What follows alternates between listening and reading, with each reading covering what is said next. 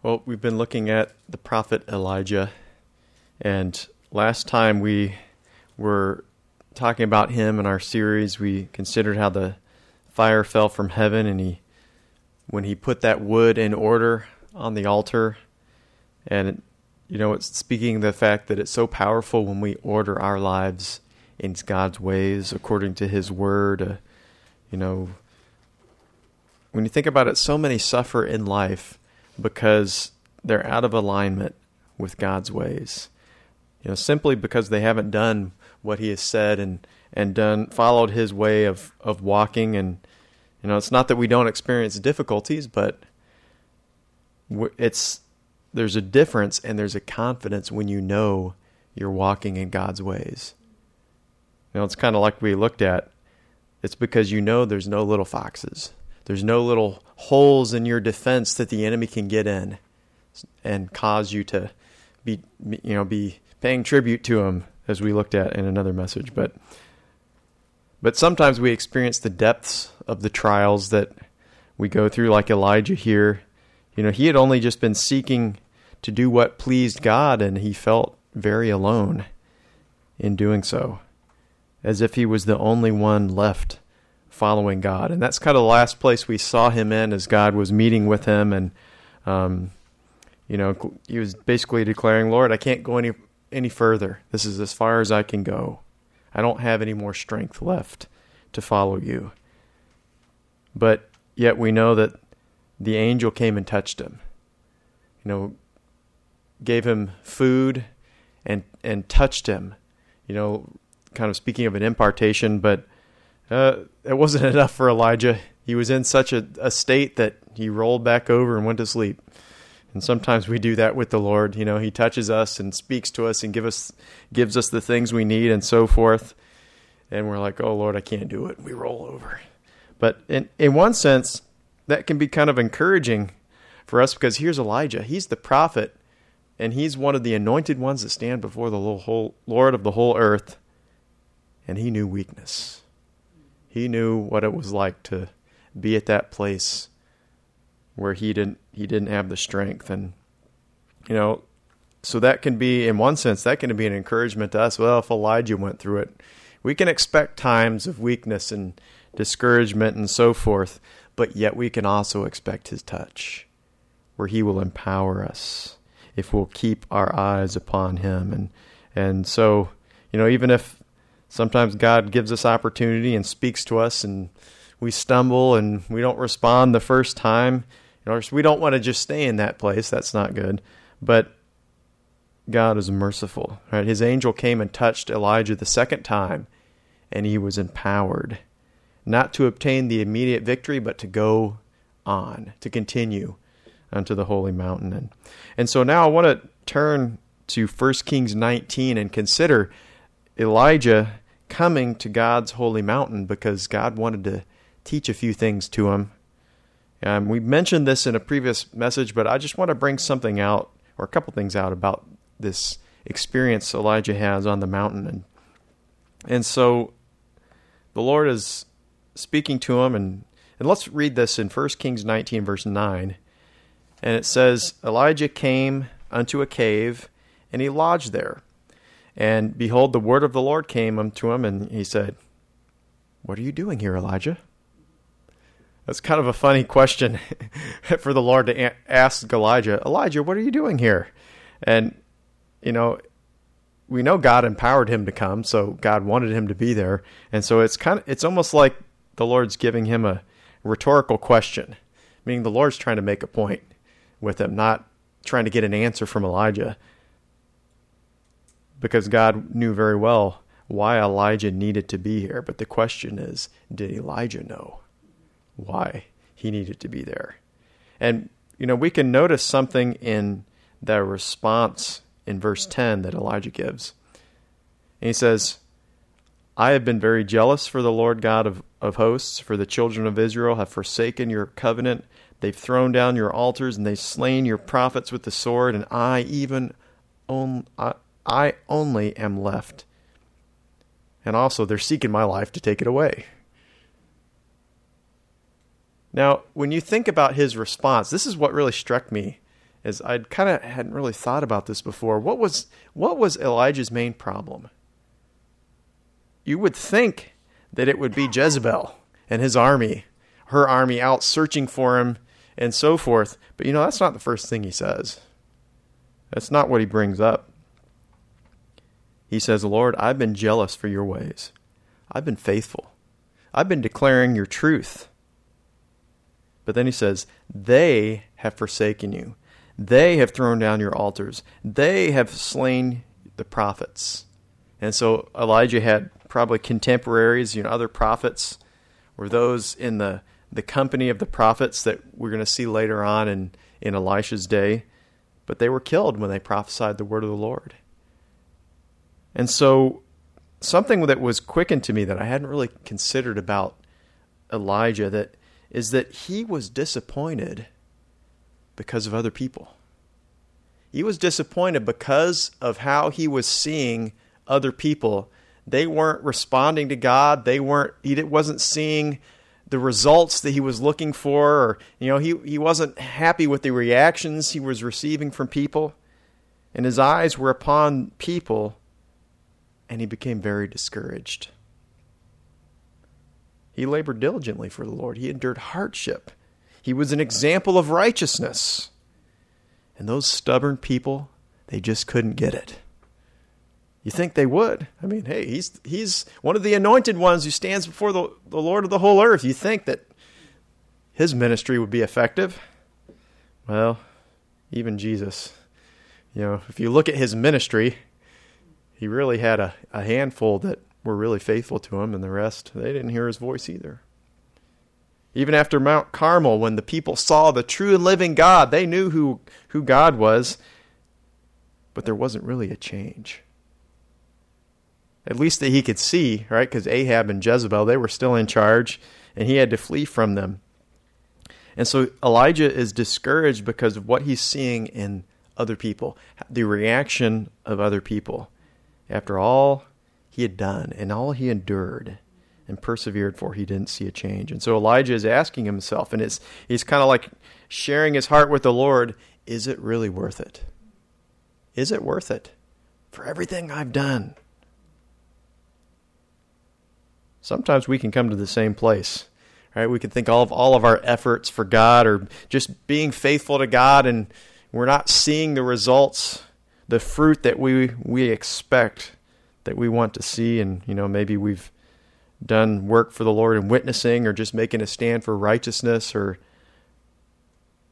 praying for long hours or seeking God to for something to come to pass, enduring, trusting, trying to just to do good for God. After a while you you say, you know, I've been looking for some fruit for this. And it's a little disappointing that I haven't seen what I expected what I was believing for. And it can be discouraging and it can cause us to want to despair. Now, this is not a, a, small or a light topic when you think about it because it's really it's one of the areas where we can be deeply tested in our lives.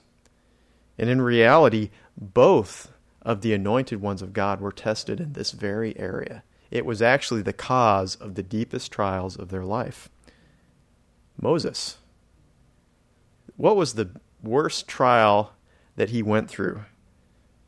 Well, it was when he had to deal with people in the wilderness. And there was a specific instance, right? Because he was hoping for a change, at least some. Lord, can, at least can I have a handful who would make it into the promised land? The Lord says, I'll give you two. he had Caleb and Joshua. After all of those years, in the wilderness of him just being faithful, of him going up into the mountain, receiving, having the glory of God visible upon him. And those people, they didn't get it. Only two of them made it into the promised land of of the the older ones anyway. And so there was that instance where they came to him again. This is the second time now where they said, "There's no water. You've brought us into the wilderness to kill us." That's really what you wanted to do here. That was your your motive. And so they were saying that to him, but really they were saying it against God. And I think he just been like, "What do you? What does it take for you to get it? that God wants to meet with you, to teach you to trust in Him and believe in Him. Haven't you seen all the miracles and so forth? And and so he takes it to the Lord, and the Lord says, "Okay, gather the people. We're gonna. This is this is the second time. He'd already had water from a rock, and so now he said, "We're gonna do it again." But Moses was so disappointed and frustrated with the people, with what was hap- going on in that group. God told him to speak to the rock this time, and water would come forth. And so we can read that Numbers 20 and verse 10 says Moses and Aaron gathered the congregation together before the rock, and he said unto them, Hear now, you rebels, must we fetch you water out of this rock again? And Moses lifted up his hands with the rod, and he smote the rock twice, and the water came out abundantly, and the congregation drank, and their beasts also. Well, hey, problem solved. They got water out of the rock, but Moses was not happy. And sometimes you have to deal with difficult people and you can identify with Moses here a bit when you know he's coming to to bring us a, a solution to their problem, but he also says, "You rebels." You can, I mean, part of us can kind of forgive Moses for that, for saying that, but you know, but what he did, said, and did was also not right because we know there were consequences to his actions out of his frustration and anger and so forth because God said to him, Speak to the rock, and water will come forth. And he did that for a purpose. You know, the first time in, in Exodus 17, the Lord said, Smite the rock. You just whack that rock with your stick, and water is going to come gushing out. But now, just before the promised land, as they're, they're about to enter in, the Lord says, Speak to the rock, and water will gush out. And so, you know, those were a symbol to us. The first time of hitting that rock is kind of like the old covenant the law. The law points out what we did wrong. No one likes that. Right? It's kind of like getting smitten. You know, kind of like if uh, back in the day a young person who talked back to their dad, they could expect a whack, right? The, the law points out our faults, and every time our faults are pointed out, we feel like we're getting smitten by the law and so forth. But the problem is there's no power to change.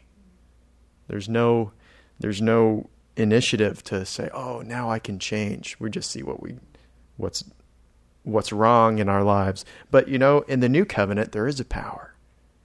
There's a power and there's grace to change. As we, you know, we're we still have to see what is wrong in our lives. But there's power to overcome in that. So the Lord said the second time, Speak to the rock, and the water will flow. And so, really, the thought in the new covenant, it's, it's His voice that brings life. As we receive His word in our hearts, life flows from us, and grace and strength to do His will. And so, His voice is the key. And, and we're going to look at that more in a minute.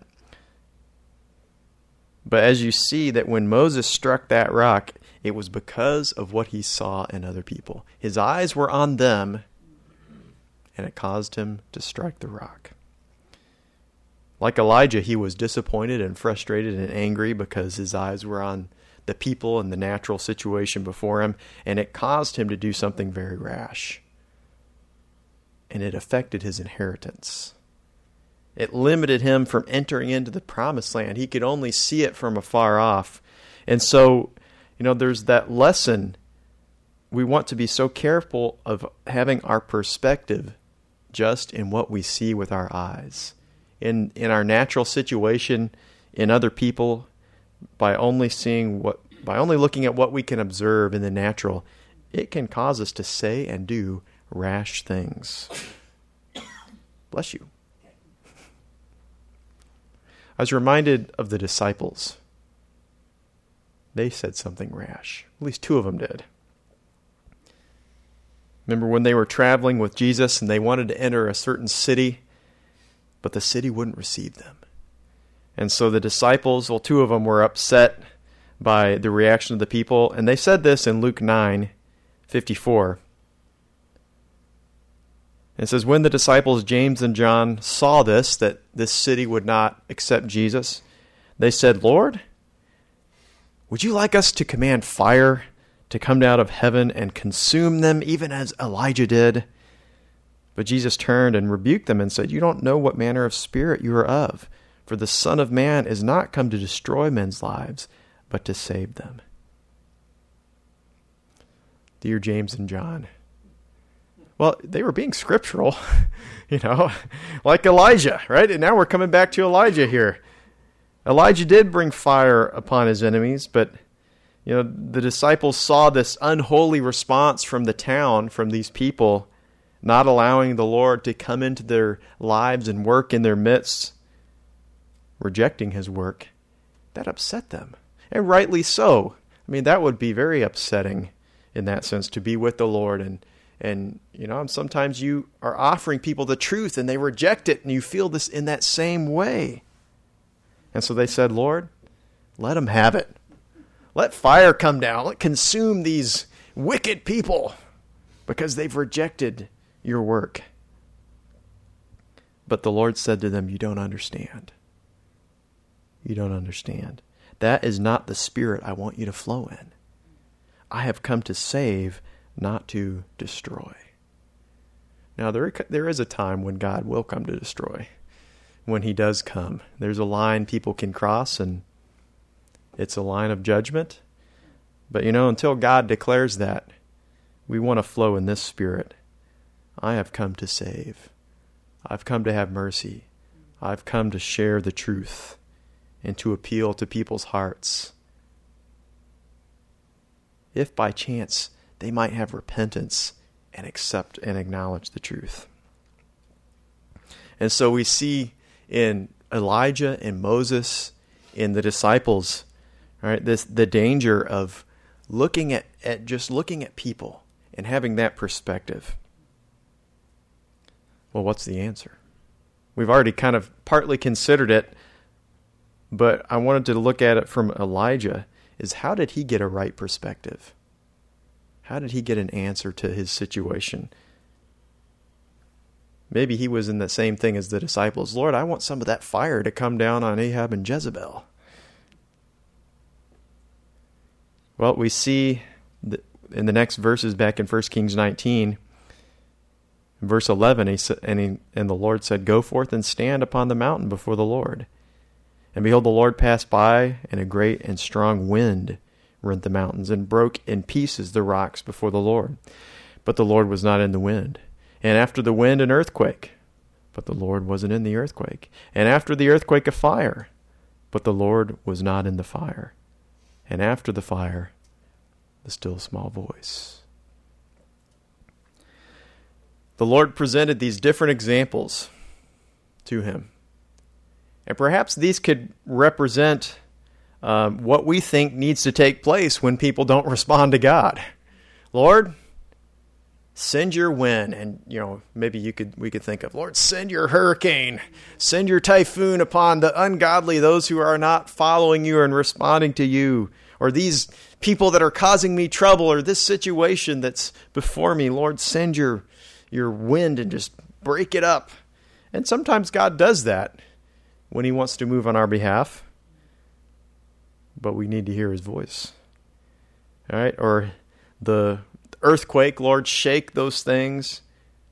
And sometimes that is our response.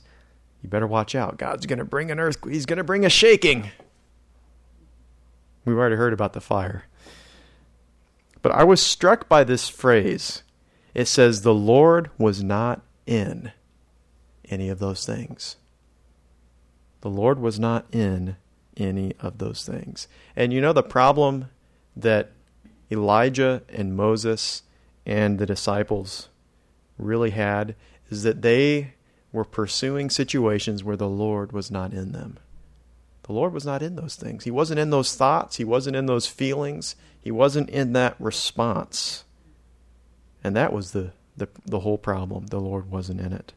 And so we have to be careful that we do what the Lord is in and that we flow in that spirit that God is in. And so, what was the Lord presenting as the final answer to Elijah's discouragement was his still small voice. And I want to look at this in two ways of his voice being the answer. Of course, the first way is is hearing his voice when we hear his voice, it brings so much to the table. It brings perspective, it brings peace, it brings strength, certainty, doubt flees when we hear his voice. You know, we don't get the whole answer, you could say, but we, we hear what we need so that we can continue, so that we can trust. And so the first way to look at that is when we're in these situations of frustration, discouragement, and we find ourselves saying, Is this even worth it? The solution is his still small voice. Because when his voice enters our spirit, it changes our perspective. Of course, he, he changed Elijah's perspective because he said, Elijah, this can't be the end because I have a few things I want you to do. And Elijah received an update to his heavenly vision for his life that he was to raise up a servant, Elisha, and he was to go anoint kings and to give further words and so forth. But also, the Lord tells him, You're not alone. There's 7,000 other people with you that you didn't even know about. Sometimes we can be, feel very alone, but the Lord is saying, No, there's, there's faithful people who are just in the exact situation you're in trusting in God, believing in God. And at some point, we'll all be together in heaven. We'll be like, thank God we, we all made it. And what fellowship we're going to have with each other in heaven. You know, it, sometimes we, we have a fellowship with a few people, but in heaven, it's going to be a multitude of people who all went through the same things we did and were faithful and trustworthy and we're going to say to each other thank god we all we we trusted in him and we held on and we didn't let go And so God spoke to him through his still small voice. I want to come back to that thought of connection. I mentioned that earlier, uh, I think last week in the message and, and for communion, that thought of uh, connection, and it was something that that was brought out in one of the messages at convention. It was Pastor Daniel Gazaway, and and that has just kind of stayed with me. That thought, just and kind of like it's like the Lord is just birthing that thought, a greater connection. God wants us to be connected with Him. And it's so vital because that is how the voice of the Lord comes. When we're connected to Him, His voice can speak to us. Now, I brought an illustration. I've got a smartwatch. I also have a dumb watch. That's this one. This is smart, I guess, because it can do more stuff. But it's got a rechargeable battery. And smartwatch is not very smart if it's not charged. I found that out, you know, it shuts down. But I, what I wanted to illustrate is how this thing charges. And actually, uh, I was just kind of meditating on being connected, and the Lord gave this to me as an illustration. And I like how this is connected. It's kind of neat. All it does is this got a magnet in it, and you hold it up, and it's just connected to it, and it's kind of neat. I like charging it. You just kind of toss it on there. You don't have to find some little hole, especially in the dark. You're trying to like, I got to charge this thing. You just go. It's kind of neat. But you know, this was what God was kind of saying to me. Here's heaven. Here's us. We're trying to get smart, right? We're trying to get charged and so forth. What's going to do that is that when we spend time connected to the Lord, when we're connected to Him. And, you know, that can happen in, in many ways, a multitude of ways. It can be in times of prayer, times in the Word, times of speaking in tongues, or times of even just sitting in His presence. I remember listening to one uh, message, I think is on the way to convention, and, and Pastor Bailey was he was telling a story about someone else, and and someone was just sharing how they felt to just sit in God's presence and do nothing. And why they felt that is because the Lord spoke to them and basically caused them to understand the Lord is lonely sometimes. He's looking for fellowship. And when that man understood that, he's like, Well, Lord, I'll spend time with you. And sometimes he would get up in the night and he would just sit there in God's presence. There wasn't a lot of activity, right? I mean, he didn't have like, these divine words or visitations or visions of angels in heaven and so forth. But he said, Lord, I'll spend time with you. But you know what he was doing? Was that? Connecting himself to the God of heaven. And sometimes we can look at these activities, you know, well, I read my Bible for the day. I didn't feel a lot. Man, is it worth it? I didn't really I didn't have some divine revelation when I read the Bible and sometimes I especially when I read Chronicles and I read all those names and Lord, is it worth it? But you know what we're doing is that. And the more we connect to him, the more we cause our spirit to be connected to his spirit the more life we'll receive, and the more we will be able to hear his still small voice. And so that's so vital that we are able to hear his voice. There's a second aspect I want to mention just in closing here about his voice is because his voice is powerful. When it enters our heart, there is power in his voice. And his voice is really the key you know, when we're thinking about other people, you know, we can get upset with them, which we have already seen is not very fruitful. Well, what's the what's the change? What what will be fruitful? Well, later on, the Lord sends Elijah again, and he sends them to Ahab, which is kind of I'm I'm sure that was like, Lord, you sure you want me to go back there? Well, he sends him to Ahab, and this is after Jezebel has killed Naboth, so Ahab can get his vineyard. Well, there was he had some word the word of the Lord for Ahab, and it had an effect. Well, and let's read that in 1 Kings 21 27. And it came to pass when Ahab heard these words, they were words of judgment, basically saying, I'm going to judge you because you've been wicked. And when Ahab heard these words, he rent his clothes. He put sackcloth on his flesh, and he fasted and lay in sackcloth and he went softly. And the word of the Lord came to Elijah the Tishbite, saying, Do you see how Ahab humbled himself before me? Because he's humbled himself before me, I will not bring evil in his day, but in his son's day I'll be, bring evil upon his house. That's a remarkable change. For this proud, arrogant, evil man, he humbled himself. But why? It's because of the word of the Lord the word of the Lord came from Elijah, and it had an effect in his life. When we speak with our own voice, it can be very destructive, as we've seen in these different examples. But when we come with the voice of the Lord, because we've been connected to Him and spending time with Him, and we've heard His voice, and then we can share it. Now, in this instance, it's words of judgments. That's that's the less common way. And the other way, it's words of life, words of health, words of encouragement. When we bring the word of the Lord, that can bring the change we were, we're looking for in the lives of others. And so it's the, the voice of the Lord that will make a difference. Even Ahab repented at the voice of the Lord. I'm not sure for how long. I don't know how long he, it was effective in his life, but the voice of the Lord is powerful. We can read that in Psalm 29, verse 4. The voice of the Lord is powerful. The voice of the Lord is full of majesty. The voice of the Lord breaks the cedars, yea, he breaks the cedars of Lebanon. It also goes on, it says it divides the flames of fire, it causes the wilderness to shake. It's interesting that his still small voice produces a lot of those things that God showed to Elijah. To Eli- yes, to Elijah on the mountain.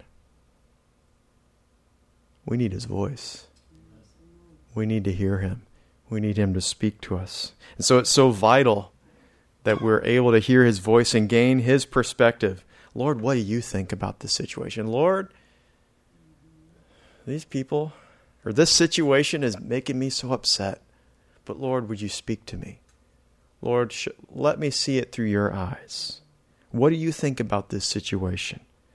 And it is His Word that will release power in our lives. It will give us fresh vision. It will show us what to say and what to do. And it will, will let the power of God flow through us as we speak His Word. And, and so let us learn to hear and rely upon His still small voice. And Lord, we just thank you for your word in our in our lives. Lord, we even just ask you forgiveness for times we've looked with our natural eyes and we've gotten discouraged and wanted to to give up. We've gotten upset with other people and said things, Lord, and we acknowledge that and ask for your cleansing. Lord, we just look to you now. Lord, we pray that you would come in a fresh way, that, that Lord, you would even, Lord, cause us to be connected to you in a new way. Even teach us, Lord, as we have those times we set aside of spending time with you. And Lord, would you even help us to do that? Lord, would you give us a, a, fresh desire to be connected with you? And Lord, just to spend time with you in your word and in your prayer and presence, oh God. Oh, draw us afresh. And that, Lord, as we do this, Lord, would you cause us to hear your still small voice? As David prayed, Lord, that you would open up and dig out our ear to hear you in a new way. And Lord, that your word would be mighty in us, would be powerful, would be effective, that you would give us fresh perspective, fresh vision, fresh strength, and that, Lord, your word would flow through us, that, Lord, we would have a word in season to give to other people to encourage them. Oh, direct us and guide us, we pray. We thank you, oh Lord, for your voice. Oh, lead us, we pray. We thank you in Jesus' name. Amen. Amen.